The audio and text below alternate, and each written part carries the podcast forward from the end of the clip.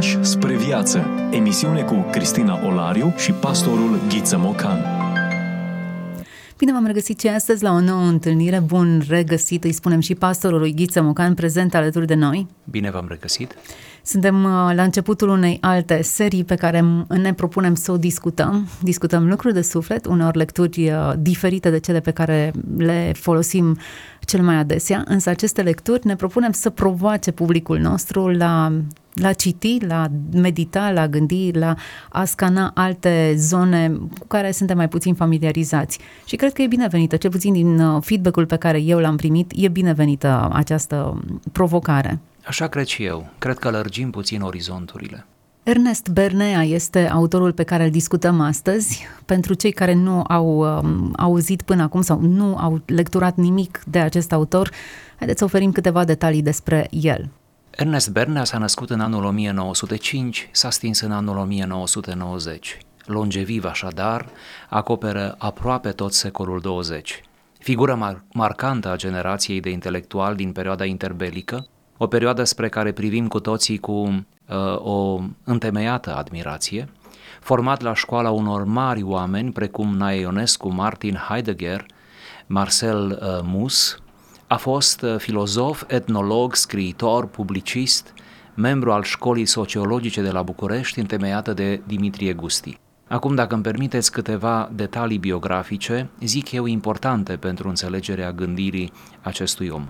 S-a născut așadar la 28 martie 1905, la Focșani. După ce face școala primară și gimnazială în localitate, urmează liceul Nicolae Bălcescu din Brăila, fiind copil de trupă, iar apoi Facultatea de Litere română-franceză și filozofie din București, pe care o absolvă în 1929.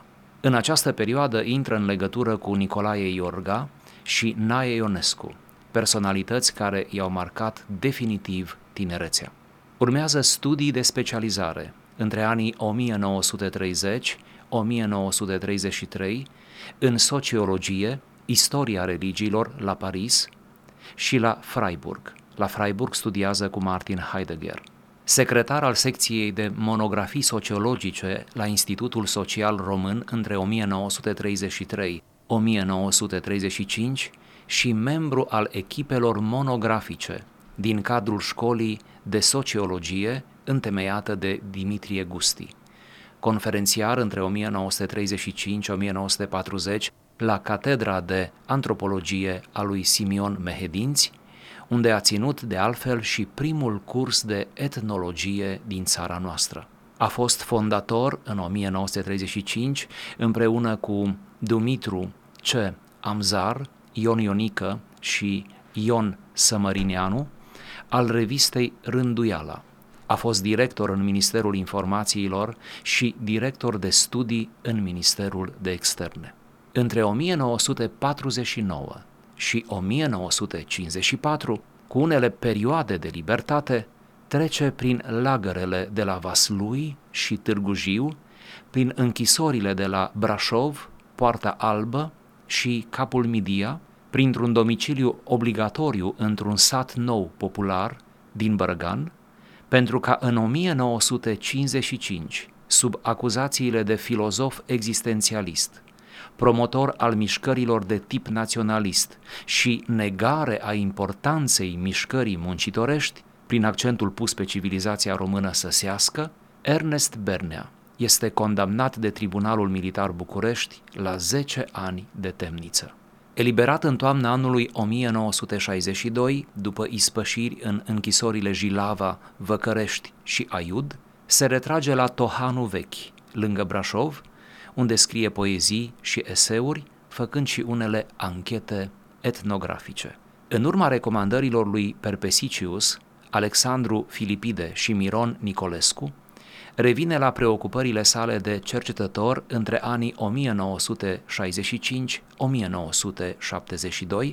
în cadrul Institutului de Etnografie și Folclor din București.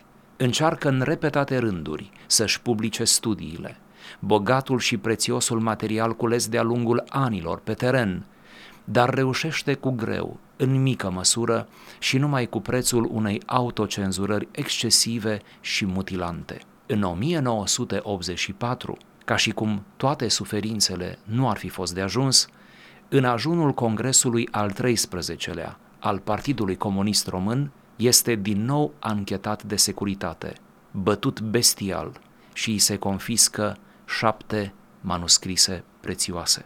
A lăsat urmașilor, în cel mai tradițional sens cu putință, câteva zeci de manuscrise de sertar, nepublicate la momentul decesului. Toate acestea au un conținut variat ca și tematică și stil. Avem tratate de filozofie, sociologie, pedagogie, roman, poezie, etnologie, eseistică și diferite articole.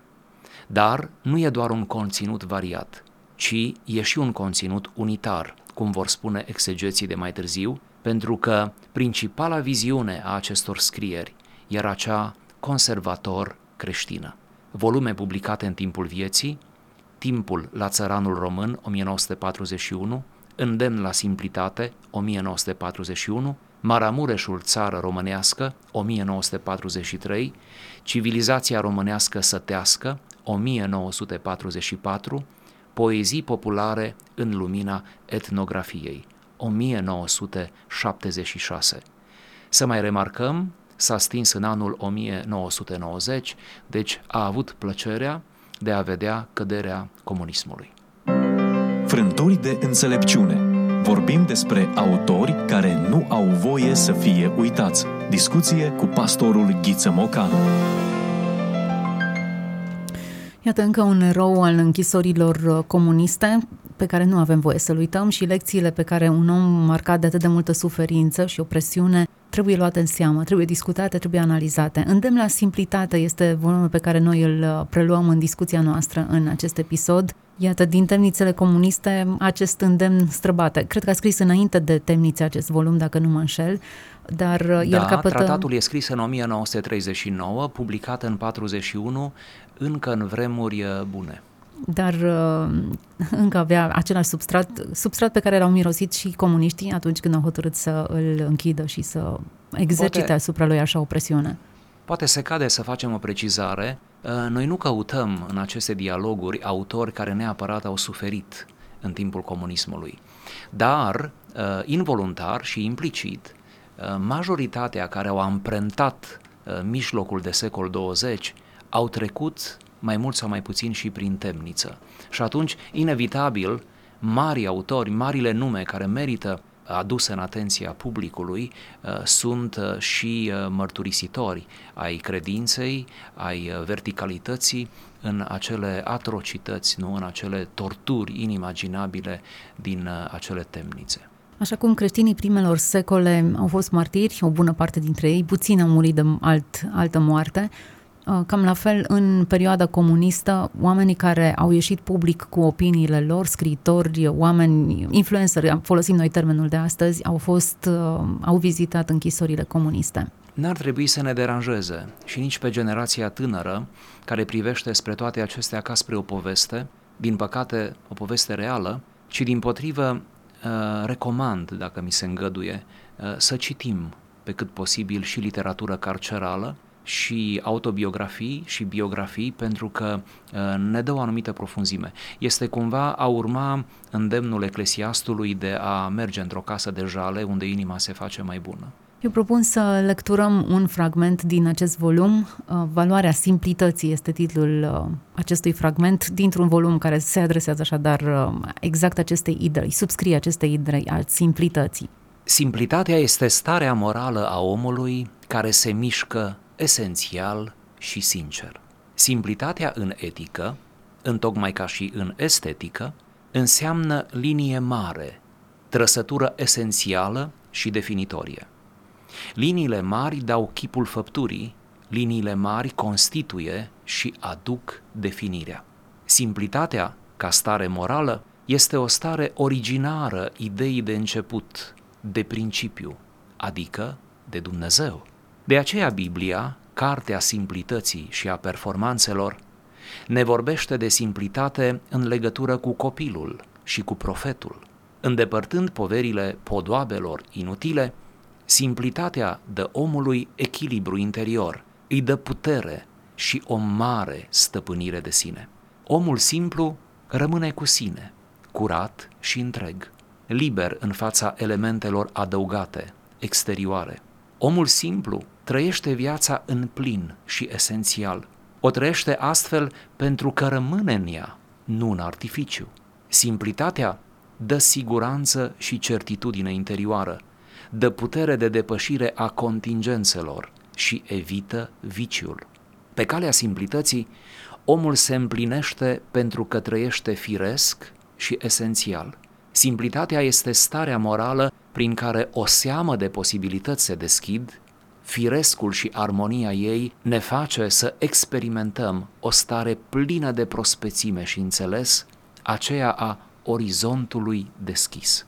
Sensul lucrurilor și al vieții este prins mai ușor și adevărat de către omul simplu decât de omul complicat, deoarece primul păstrează legătura directă cu izvoarele și are totodată puterea să distingă și să înțeleagă datele aparente și ascunse ale realității. E bine să ne oprim din când în când, să descoperim sensuri noi, lecturi adânci și să ne lăsăm inspirați. Ernest Bernea, o discuție despre simplitate. Iată că nici despre simplitate nu e simplu să vorbești. Poate e mai complicat, nu? Decât despre chestii prea complicate. Întotdeauna a vorbi mai puțin e mai dificil decât a vorbi mult. A spune lucruri multe în cuvinte concentrate, a reușit să surprinze esența în cuvinte puține, necesită mai multă muncă. Dar oare maturizarea în viață și în credință nu este sinonimă cu accesul la simplitate, cu dobândirea simplității? Oare nu ne împuținăm și ne adâncim cuvintele pe măsură ce anii trec? Sper că toți observăm asta la noi. Sper că ne este rușine de avalanșa de cuvinte pe care am folosit-o cândva uh, și poate n-am spus nimic, poate am complicat lucrurile. Sper că ne este jenă, ba chiar ne doare, de situațiile în care, prin cuvinte și nu numai, ne-am complicat viața, în loc să ne o simplificăm. Iată ce imperativ subtil.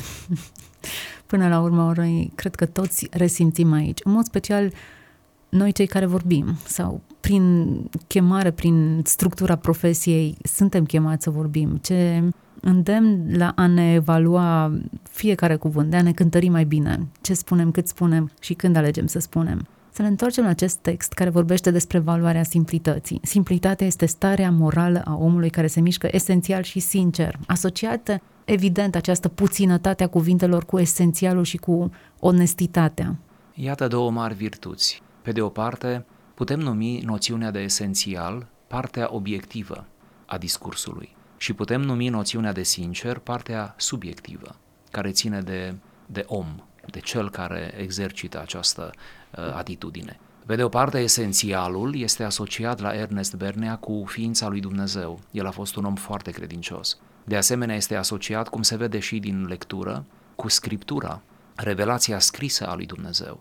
Deci esențial nu înseamnă un fel de profunzime ezoterică, metafizică, nedefinită, prea diafană ca să poată fi cuprinsă în niște cadre mai clare, ci înseamnă acele linii de forță, nu cum apare și în uh, fragment, uh, care țin cumva de revelația lui Dumnezeu, de absoluturi, am putea spune. Deci asta înseamnă esențialul la Bernea și la toți gânditorii creștini în orice epocă.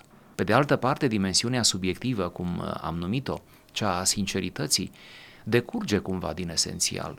Bernea credea, și noi cred că suntem în asentimentul lui, că abia după ce te întâlnești cu esențialul, te purifici, îți purifici atitudinea. Ai o atitudine smerită, sinceră, în deplin acord cu tine însuți, încetezi să te mai minți. Poate tocmai de aceea asociază simplitatea ca o trăsătură a Bibliei. Și chiar așa și este. Esențialul este spus în cuvinte. Dumnezeu spune să fie lumină și nu dă o întreagă definiție a luminii atunci când rostește lucrurile. Deși atunci când e nevoie de definiții, le articulează. Mai mult sau mai puțin filozofic, Bernea asociază simplitatea cu morala. Iar morala este o categorie filozofică, evident, este și teologică. Dar trebuie să știe teologică, nu numai ei vorbesc despre morală. De altfel, în filozofie, mai ales în ultimele secole, morala este un subiect consistent. La fel și la Bernea. El este mai degrabă filozof. Niciodată el nu și-a arogat dreptul acesta de a fi teolog, de a se pronunța în zona teologică, nici nu a avut studii în domeniu, dar cu această finețe, cu această intrare piezișă în subiect, e interesantă asocierea. El consideră că simplitatea e o calitate morală și nu o calitate pur și simplu a ființei și aici este cumva o lovitură subtilă pe care el o dă umanismului, deșanțat și scăpat de sub control, chiar al vremii lui. Ce să mai spunem de umanismul secolului 21, în care omul este în centru. Observați, vă rog, că la Bernea simplitatea este un fel de dar primit din afară, acceptat, sigur, asumat, prelucrat la nivelul personalității, dar ține de o anumită revelație. Mereu să spunem asta. Nu e ceva care vine doar prin educație, doar prin mediu, doar prin merite intrinseci ale omului. Am înțeles, interesantă perspectivă. Propunerea pe care ne-o face Ernest Bernea în paragraful acesta este să eliminăm surplusurile care îngreunează înțelegerea, un fel de balast care ne complică inutil. Și poate că aceasta e prima mișcare a simplității, poate că numai așa o dobândim. Dacă reușim să dăm la o parte ceea ce e superflu, ceea ce e artificial, ceea ce se adaugă precum o mâzgă sau un balast, cum spuneați, uh, o poșghiță care ne îngreunează mișcarea spirituală, mișcarea sufletului uh, și să revenim mereu la, uh, la esențial, la nucleu. Poate ar trebui să aruncăm în discuție și această noțiune de nucleu dur al ființei, deși în forma aceasta nu apare în paragraf, paragraf dar ideea e, e cam într-acolo.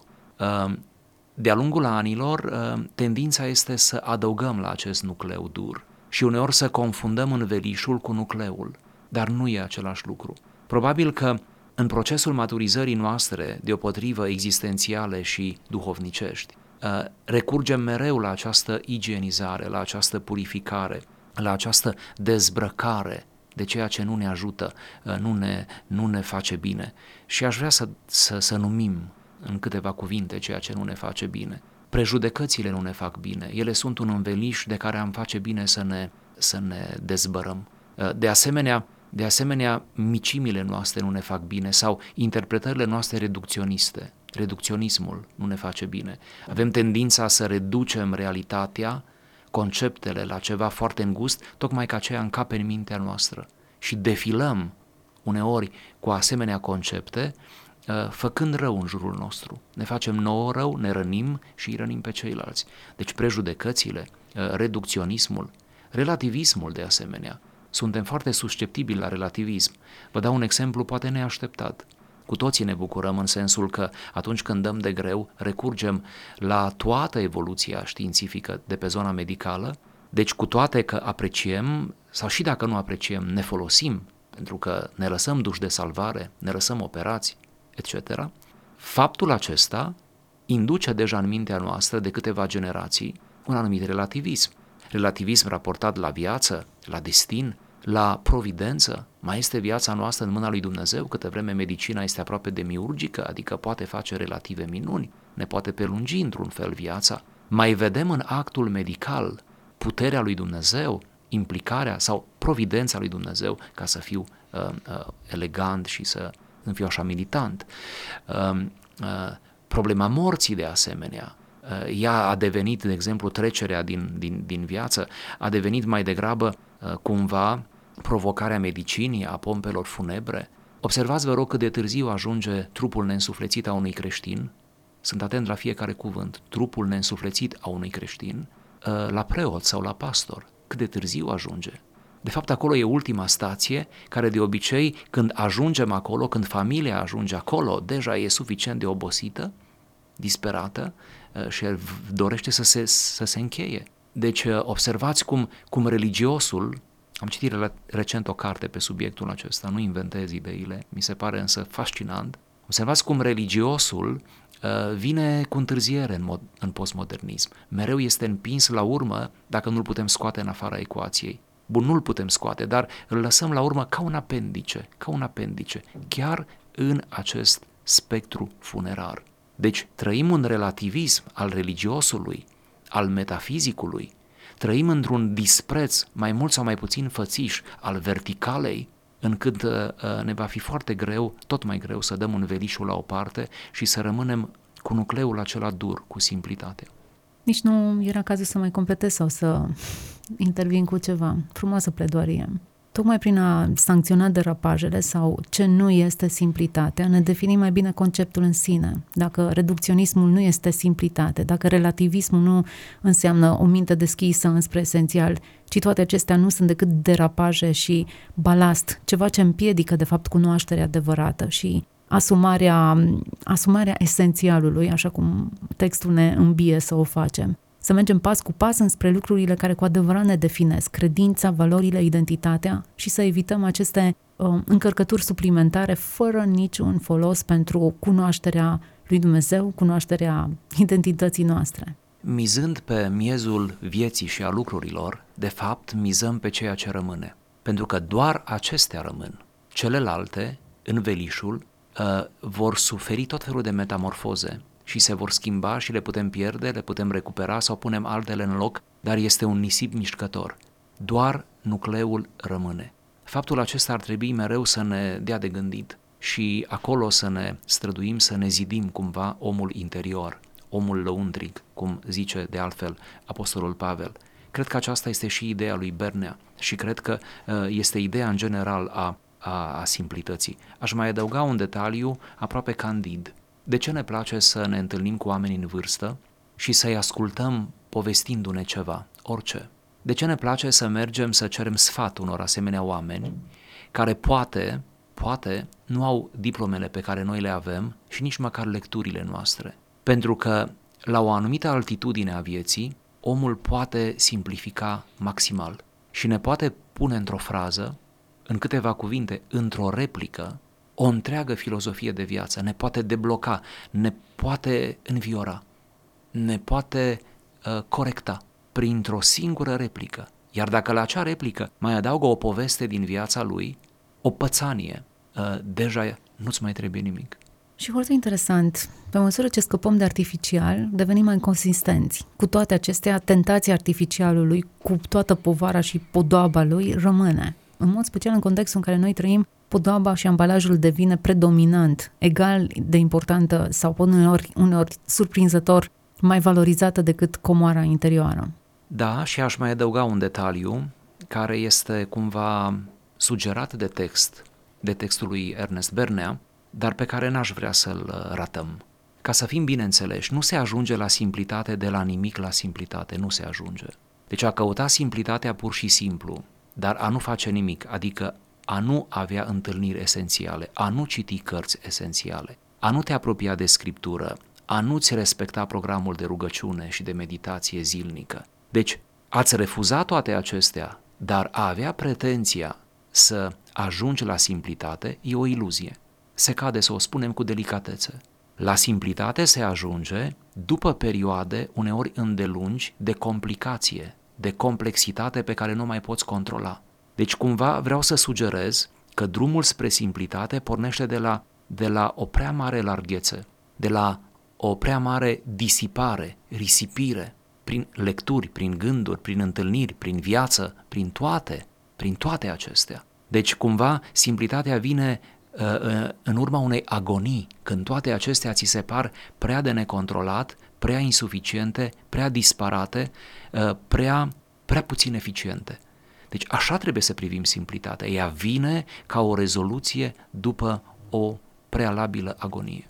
Și într-un fel, dacă formulăm finalul paragrafului pe care noi l-am ales, sensul lucrurilor și al vieții este prins mult mai ușor și adevărat de către omul simplu, decât de către omul complicat, pentru că primul păstrează legătura directă cu izvoarele, cu sursa, conectat la ceea ce e cu adevărat esențial, puterea să distingă și să înțeleagă datele aparente și ascunse ale realității. Conectarea asta cu sursa, neîmpiedicată de artificial și de alte elemente care survin ulterior, ulterior și nu fac altceva decât să împiedice înțelegerea corectă a lucrurilor.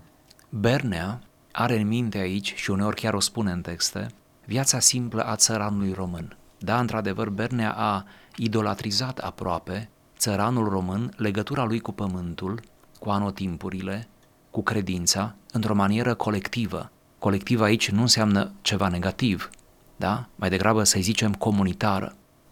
Da, Bernea merge un pic pe linia semănătoristă pentru cei care știu curentele din cultura română modernă, care sigur că a avut excesele ei. Dar nu putem să nu uh, îi dăm dreptate.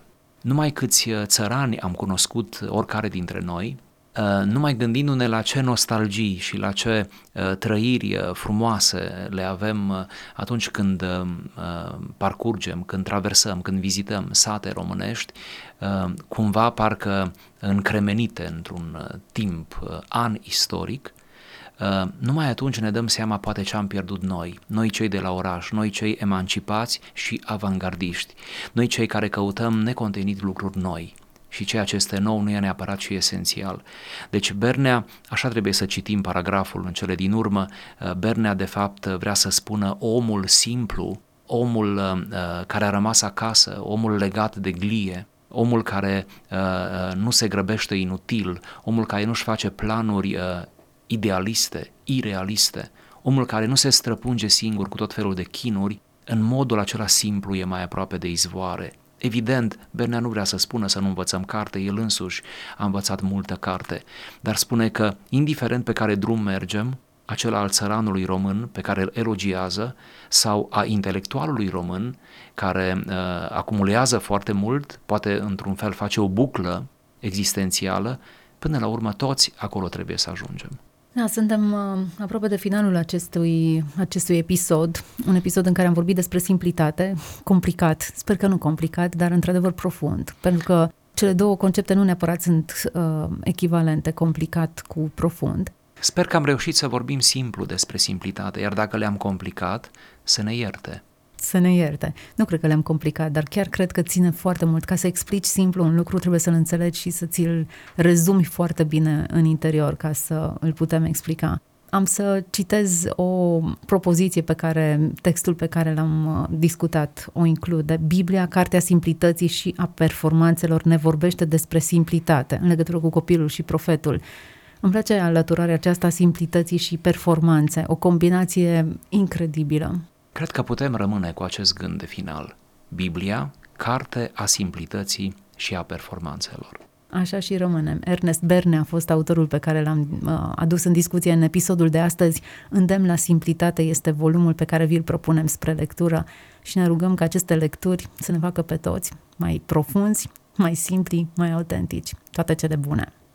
Ați ascultat emisiunea Pași spre viață cu Cristina Olariu și pastorul Ghiță Mocan.